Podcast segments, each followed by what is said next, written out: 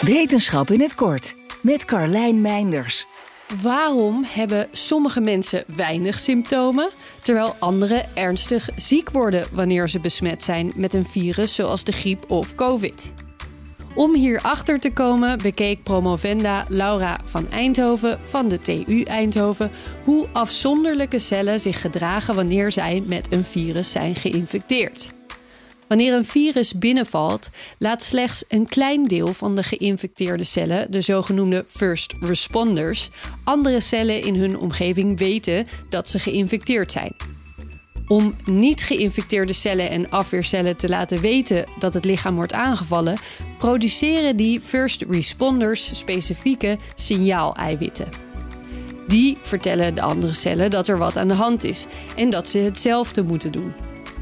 Het is alleen niet goed als er te veel van deze eiwitten worden geproduceerd. Dat vergroot de kans dat iemand een auto-immuunziekte ontwikkelt.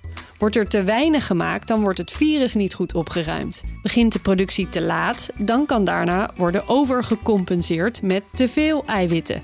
Het luistert dus nogal nauw. Of iemand wel of niet symptomen ontwikkelt, heeft iets met die eiwitproductie te maken, is het vermoeden. Dat is van Eindhoven afweercel voor afweercel gaan bekijken. Door haar vondsten over hoe die cellen communiceren in computermodellen te verwerken, zag ze dat slechts 1 tot 3 procent van de cellen first responder is.